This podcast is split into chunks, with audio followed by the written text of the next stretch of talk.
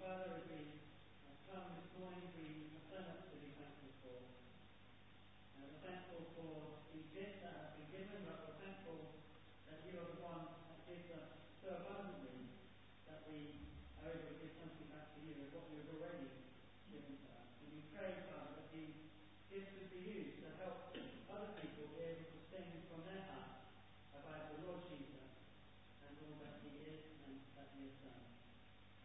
Help us uh, this morning, help us this week to keep our eyes focused on Him. As we have read about Jesus in the Bible, we have a glimpse of who He is. We, we have Him revealed to us, but Lord, so often our minds can drift elsewhere.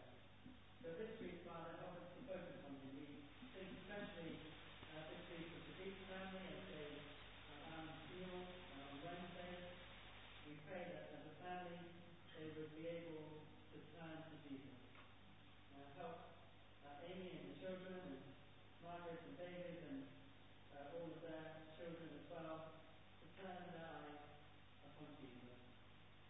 We thank you that Jesus is the one who offers true comfort and true uh, joy and true all that we need. And I pray, Father, they at this difficult time will turn to you. Father, we pray well for the Bonans at this uh, time. as, Uh, David is in hospital. We pray that you would uh, help him and Margaret both and their children to continue to keep their eyes uh, focused upon Jesus. And we pray uh, that he would be healed. And we pray that they would know your presence with them, uh, even today, as He is there. We pray, Father, for all who are here who are struggling with sickness, uh, who are struggling with grief, uh, and we pray, Father, that they would turn their eyes to Jesus and focus upon Him. We pray, Father, for our times where times are good, times are happy, things are going well. Lord, help us not to uh, take our eyes off of you in those times, but to continually thank you for all that you have done for us. Father, we pray for those who are living in unbelief, who do not know the Lord Jesus. They have not accepted him for who he is as Lord. We pray, Heavenly Father, that you would turn their eyes to you as well. Father, as we have various uh, um, things going on throughout the week, speaking the gospel to our young people, to our children, to people at work, in our families, in our neighbourhoods. Father, would eyes be turned to Jesus? And even this morning, Heavenly Father, in our church, help us, Father, to see Jesus so clearly this morning that we would respond to him in repentance and in faith. We pray this, Father, for your glory, and in Jesus' name. Amen. Amen. Well, you can turn in your Bibles to the book of 1 John. That's page 155 in the church Bibles, and 198 the large print.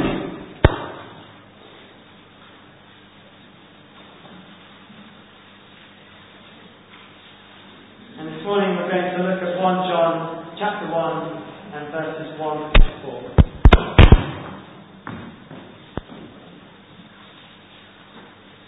But before we read that, I want to show you a picture of something that you may recognise from a few years ago now. This was uh, an advertisement on London buses that was uh, given by uh, atheists. And it's amazing that this slogan was used because the slogan says there is probably no God.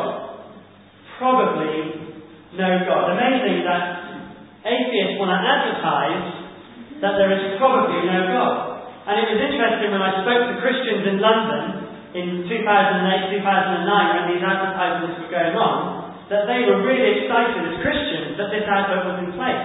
Because they would always be able to say to people, let's talk about that word, probably. There is probably no God. They cannot know that God doesn't exist.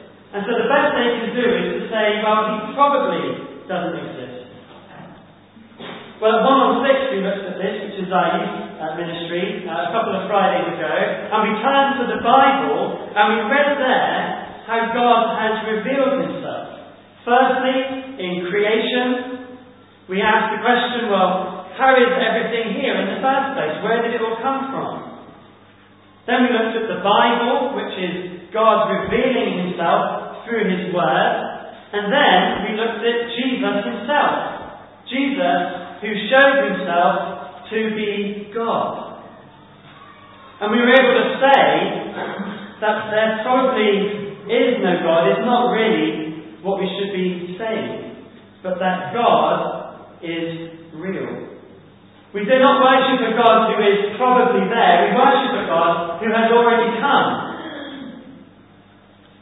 We have an answer to the question not only of does God exist, we have an answer to who God is.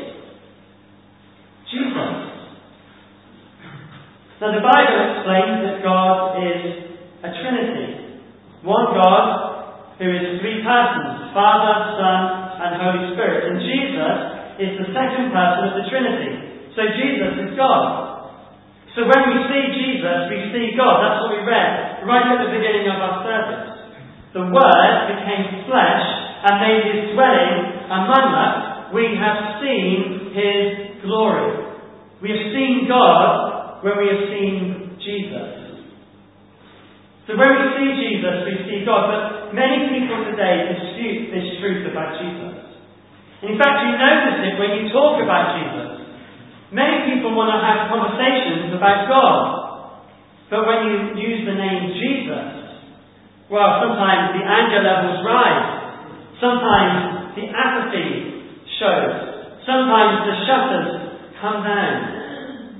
Because the person of Jesus is always under attack. And we need to be able to defend our faith from those attacks people at school, people at work, family members, as well as uh, other people we can hear all the time. Well, Jesus was just, just a moral teacher, or Jesus was, was just a good man. But the Bible declares Jesus is God. We can listen to the radio, television, and other media that will deny that Jesus is God. Sometimes, even people claiming to be Christians deny the truth of the Scriptures about Jesus. Well, the churches who the letter of 1 John was written to were in a very similar position to where we are today. As we read John, we need to cast our mind, 1 John, we need to cast our minds back over 2,000 years ago to the end of the first century. Jesus had ascended into heaven about 60 years ago, and almost all of the original 12 disciples and the Apostle Paul, who had seen Jesus' life, death, and resurrection, had been martyred for their faith in him. And the early church faced two enormous challenges that they have continued and we continue to face even today. The first challenge was the challenge of persecution, which continues even at this time in various parts of the world. But the second challenge is heresy, from false teachers that took people away from the truth of authentic Christianity. Most of the New Testament dealings with heresy were to do with the church teaching legalism through following Jewish laws and traditions, which Christ had put a stop to. But there was another heresy that crept in too, which John deals with in his letter here. This was what later history went to call Gnosticism. And as John writes his letter, we read about Gnostic beliefs. And there are two main things that they believed. The first was that they had a special knowledge that was given to them by God. And only those with this special spiritual knowledge could be saved. And this led to arrogance and unbelief towards others, and lovelessness towards others. Hence, there's a lot of focus in this letter about loving one another. Because people with a, a special knowledge that I know things that you couldn't possibly know cause them to be very arrogant and loveless. But the second thing that they believed that this knowledge led them to was that there was a big difference between physical matter and spiritual things. So that their physical world was evil and the spiritual world was good. And this meant that they could not believe that God would come in the flesh, because flesh to them was evil. And this gave them a big problem then with the authentic Christian belief about Jesus. And so they taught that God didn't really become flesh, but Jesus was only appearing to be a man. God only appeared as man, but he wasn't really.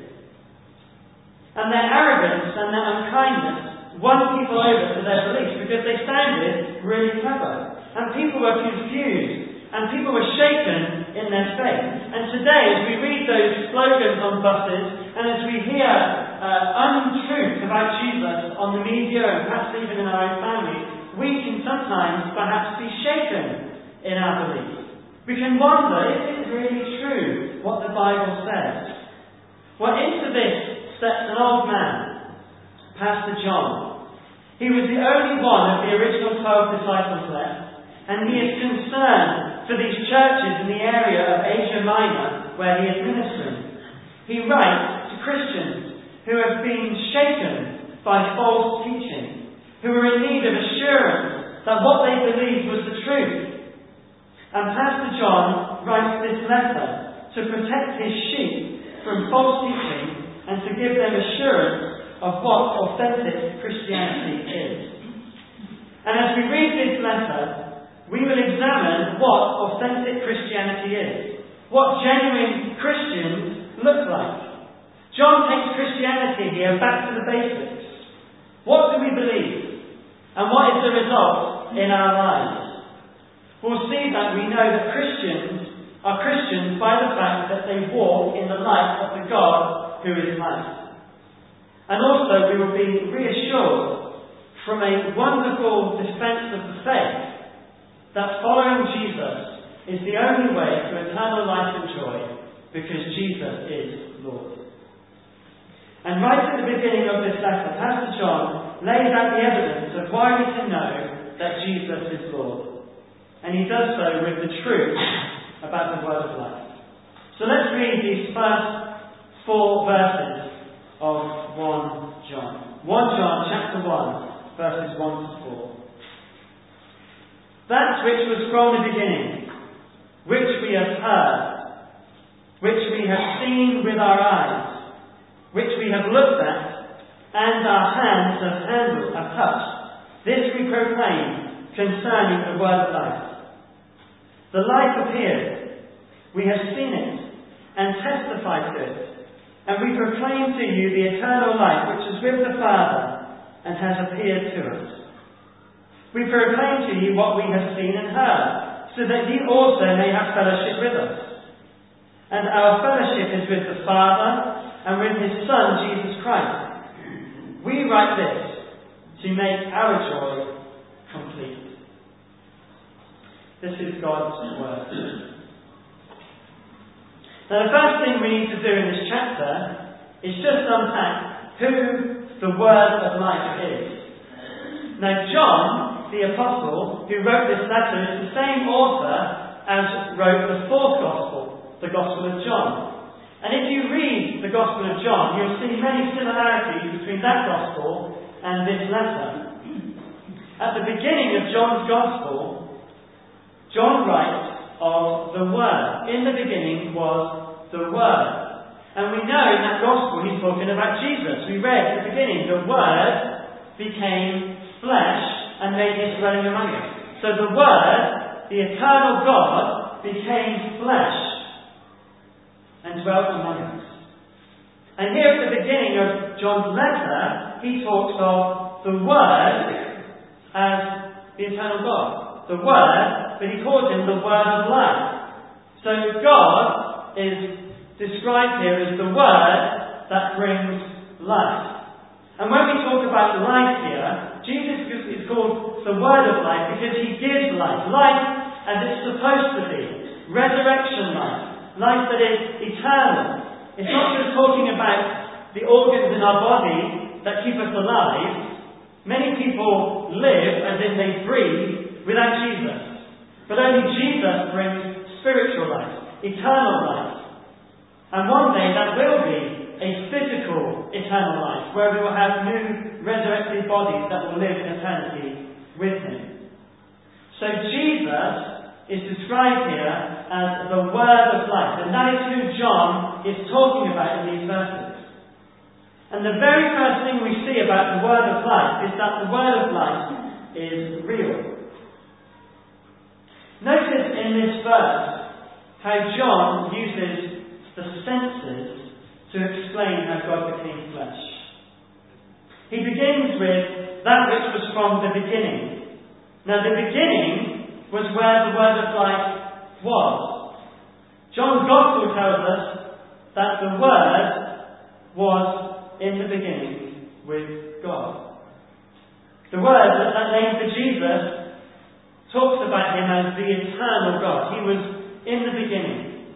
Jesus is eternal. He has no beginning and he has no end. He has always existed. That is what John talks about in his Gospel, and here as well he says that which was from the beginning. At the very beginning was Jesus. He was not created. He has always existed. He was in the beginning.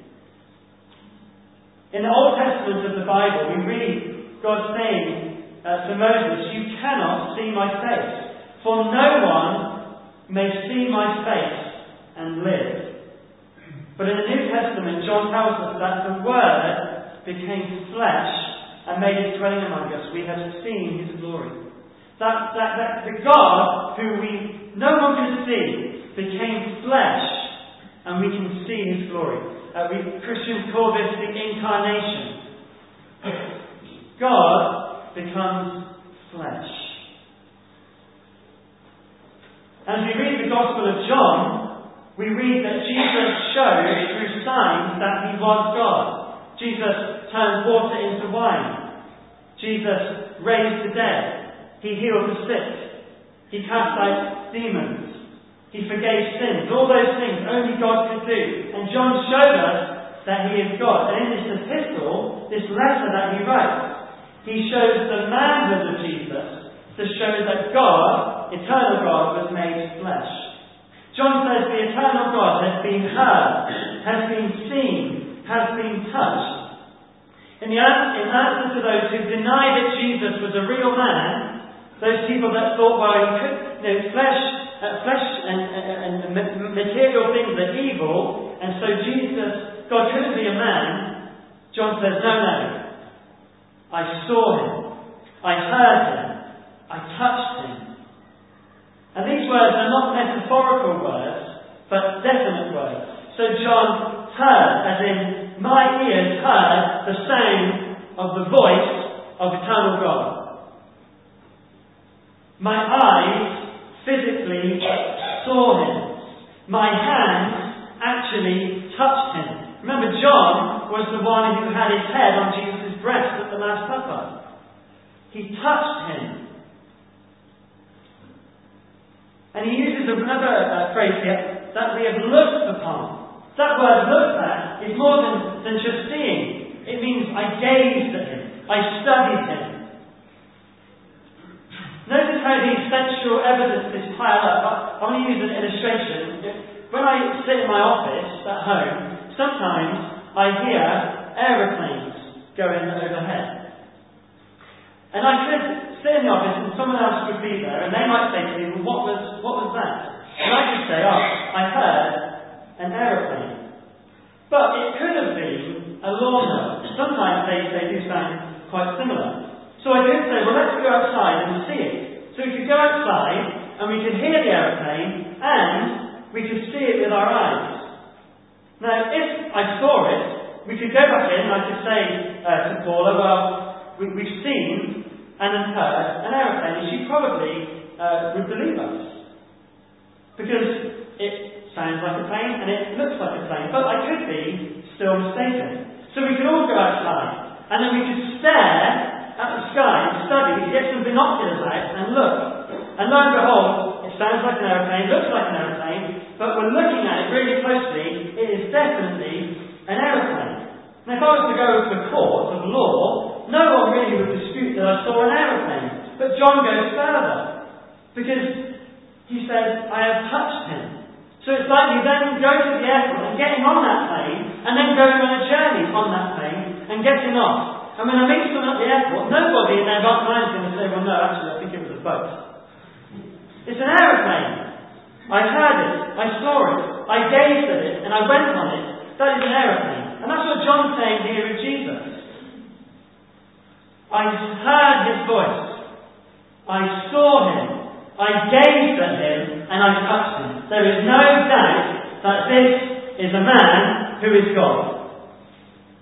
John heard, saw, gazed, and touched that which was from the beginning. And what was that at the end of verse 1? This we proclaim concerning the word of life. He heard, saw, gave at, and touched Jesus, the word of life, God made flesh. The eternal God was made flesh, and John saw it. But then he goes even further and adds more weight, because he never uses the pronoun I. He doesn't say which I have heard, I have seen, and I have touched. He uses the pronoun we. That is John and the other apostles who were Jesus' disciples. It wasn't just John who testified here, but John and the other disciples, all of them heard, saw, gazed at, and touched Jesus. Paul the Apostle in 1 Corinthians 15 writes of how hundreds of people saw Jesus after his resurrection. There is no case that we can say Jesus is probably God in the flesh. We don't need to put any probably because we know the Gospel of John and the other Gospel accounts clearly show he is God. And here we see that those who wrote the Gospel and wrote this letter were eyewitnesses of him. now, in the court of law, all those uh, witnesses declaring the same testimony at the same time would not be ignored.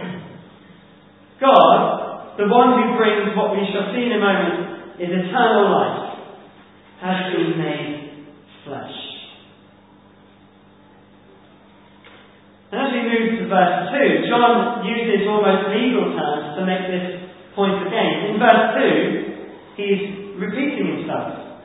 In verse 1, John uses the senses, but in verse 2, he uses legal authentication here. In a court of law, no one is going to get called as a witness if they didn't see anything. If you watch uh, football games, often when something uh, goes wrong, like there's an offside decision that's a bit uh, you, you, don't know whether it's right or wrong, and you ask the manager whose decision went in favour of, they always say, oh, I didn't see it. Or if their player didn't get a red card and they should have, they always say, well, uh, I, I, I didn't see it, even though obviously they must have seen it. But John here tells the truth, he saw, and he is a witness. If he goes to a court, he would be called because he saw the Son of God. He says, the light appeared, and we have seen it. So, so God has appeared, we have seen him, we have seen it. And the fact that they saw it meant John could testify. So he said there, we have seen it and testify to it. Testifying means that they have authority to speak as a witness. That's what testify means. Authority to speak as a witness. And they have authority because they saw. You don't get called as a witness if you didn't see. If you do, you have no authority, you can't testify.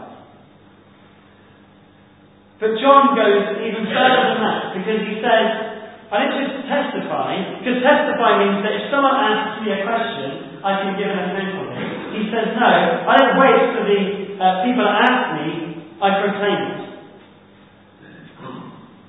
So proclaim goes further.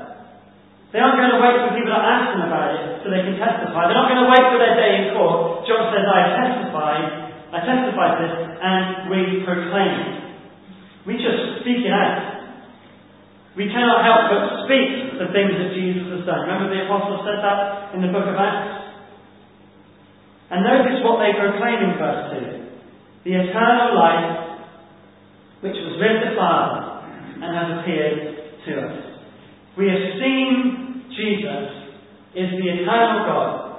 And he came and he dwelt in the flesh and so he is the eternal life because he has always lived. He brings eternal life because he is eternal God. Only God can bring that. I saw uh, on the news uh, just yesterday uh, a scientist uh, who is trying to bring life for a thousand years. He thinks that if you, uh, a body can be like a car and you can fix it. He obviously hasn't driven it in my car, but a body is like a car and he can fix it. And so he says, I can do this and people can live for a thousand years. But even if he could, what then? But John testifies to eternal life. There's no hope in the gospel if John says, uh, I, I testify to the thousand years that you may that you can live. No, it's eternal life, because only eternal God can bring eternal life. Finite man can increase perhaps finite life, but it's still finite. This is eternal God bringing eternal life. And that's what John proclaims. Now, some of you, I know, have sat on a jury. And on the jury, you are asked to examine the evidence and either convict someone of being guilty or not guilty of a crime. And people are claiming that Jesus is not God in the flesh. People were proclaiming it here in John's time. Jesus is not God in the flesh. And today people claim that Jesus was not God. Not many people claim he, he was not a person. Usually today people say he was just a good teacher or a moral man. One answer to that, by the way, is he could not be a good teacher if the claims he made were not true. And he said that he is the only way. He said that he is God. And you couldn't be a moral man if those things are not true, because it would be immoral for him to say them. But they are true. But people deny that this is true.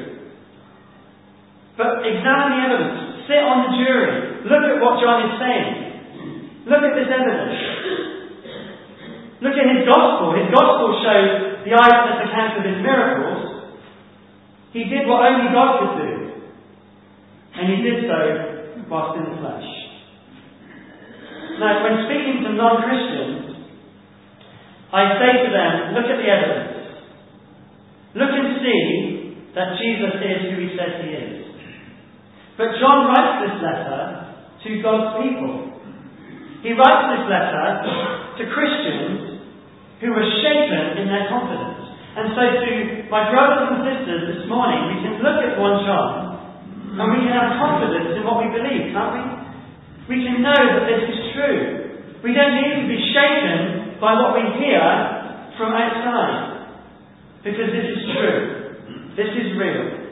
God has come in the flesh, and his name is Jesus. And because of this, we come to the second point we see in this passage about Jesus. The word of life is to be proclaimed. Over and over and over again in this passage, just in these four verses, we see this word proclaimed. And the word means to bring important news and if what John says about Jesus is true, then it must be proclaimed. Because it's the most important message that could possibly be brought.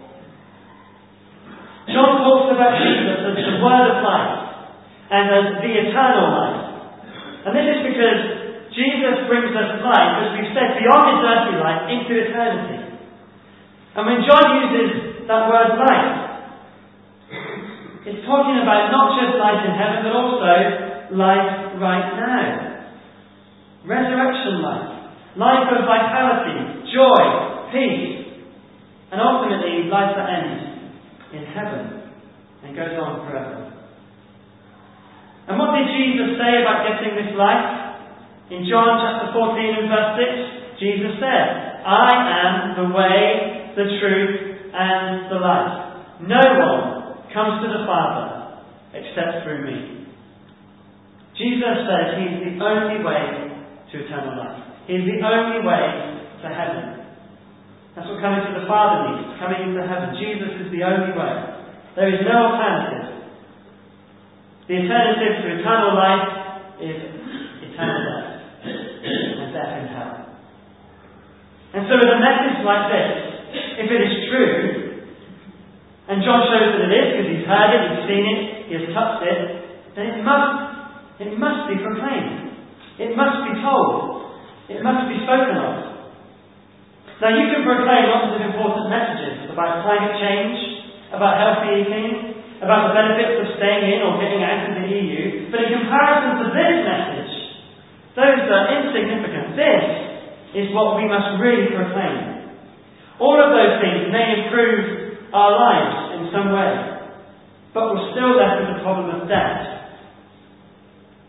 Now, it may take longer to die, perhaps, if we eat healthily, but Jesus says he gives eternal life. And John has experienced Jesus, and he boldly and loudly proclaims Christ. And what about you? What about me? If we're Christians, what are our lives and our words proclaiming? Well, some of you may ask, well, what am I supposed to say? I don't know what to say to people about Jesus. well, the first thing to say is to proclaim what John did, what he has seen and heard and touched. In other words, go to the Gospels and read the Bible with them. Show them Jesus. Open up what the Bible says and tell them about Jesus. But secondly, proclaim what you have experienced. Share how Jesus has changed your life and how he's still at work in you. Christians call this a testimony. We testify just like John did. We haven't seen God in the same way John has, but in a way we have. We have it written for us in the Word of God. So let me encourage you again this week. First of all, examine again who Jesus is, what Jesus said, what Jesus has done. Meditate. Be enraptured by who he is. If we don't read about Jesus and, and think about Jesus, then we'll become stale about Jesus. And there won't be any desire to proclaim, but when God has captured our hearts, when we realise that Jesus is the only way to eternal life, that what the Bible says is true, then we proclaim Christ to the world, to the families, to our friends, to our work colleagues. We take opportunities to show them that Jesus is Lord and there is no other way. Now, I said a moment ago that the word life means more than just being alive. And John goes on to describe in these verses that this message is more than just being alive. He goes on to talk about the word of life brings fellowship and joy. Look again at verses 3 to 4. We proclaim to you what we have seen and heard, so that you also may have fellowship with us. And our fellowship is with the Father and with His Son Jesus Christ. We write this to make our joy complete. Now, oftentimes people can uh, forget that we don't just become Christians to get a ticket to heaven. It's not what it's about. Here, it's about fellowship and joy. And that is what the gospel is proclaimed for. We proclaim so that you may have fellowship with us. Now, fellowship is an important word in the Bible, but it's often misunderstood. We seem to have an idea of fellowship as tea and coffee with Christians. If I have a cup of coffee with a non-Christian, I'm having friendship. And if I have a cup of coffee with a Christian, I'm having fellowship. But the biblical word fellowship is a lot deeper than coffee, although coffee can certainly be involved. It's a partnership that has common values, common goals, and common and shared responsibilities. It's a little bit like going into business together. If we went to business together, set up a garage to repair cars, we would want to have the same values in customer service. We would want to have perhaps the same love of cars. We may have different responsibilities. You wouldn't want me to be the mechanic. I may have different skills. But this is all what biblical fellowship is like. A common cause together. A partnership. And Christian fellowship is where we share common beliefs in who Jesus is. We have common goals, which is to bring Him glory in our lives. and to share that message with others. We have shared responsibilities in the church based on the gifts God has given to us. It is working together, living together, loving together for the glory of God together. John says that they proclaim Jesus because he wants us to have fellowship with him and the other apostles. So when it says fellowship with us, that word us is referring to the other apostles. Now you may say, well, how can I have fellowship with them because they're dead? Well, that's because fellowship is more than coffee. You can't have coffee with someone died, but you can believe the same as they believe. And that is what he means here. You can have goals the same as they have. To bring glory to God and to share the message of the gospel. and so when we become Christians, we do so based on what the apostles taught. And in this way, we still have fellowship with them. So we have fellow, we can have fellowship with those apostles. That's what he means. You have fellowship with us. We have their beliefs. We have their goals. When we believe what they proclaim. But notice who the apostles themselves have fellowship with. Our fellowship is with the Father and with His Son, Jesus Christ.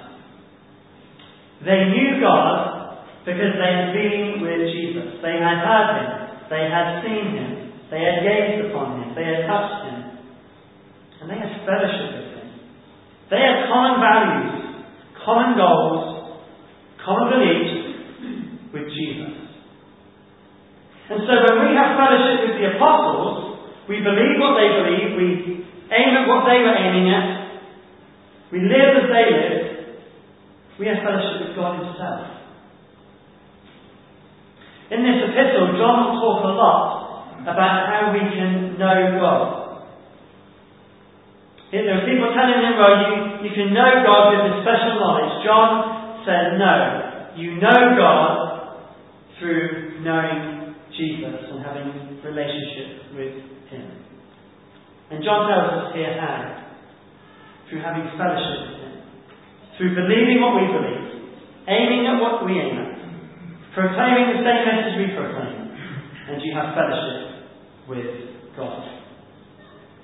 But notice the link between fellowship with the apostles and fellowship with God. If we do not have fellowship with the apostles, if we do not believe the same things they do, if we do not aim for the same things they aim at, then we do not have relationship with God.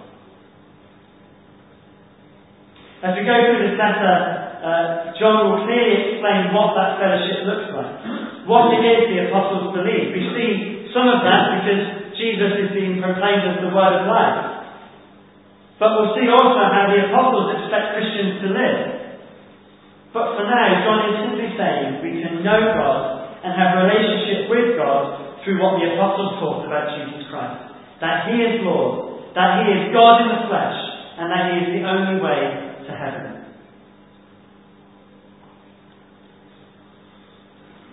Now we can know God, but oftentimes the view of this is one of rules and regulations and drudgery and oppression. So people have this idea that if I follow Jesus, life would be so boring. Yes, uh, in heaven I'm sure it would be wonderful, but, but right now, how boring is following Jesus? But John says, no. Look at verse 4. Why is he writing these things?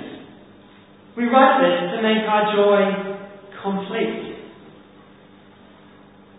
The our in this, our joy, is not just the apostles' joy, but all the people who are reading this letter, as well as the person writing it.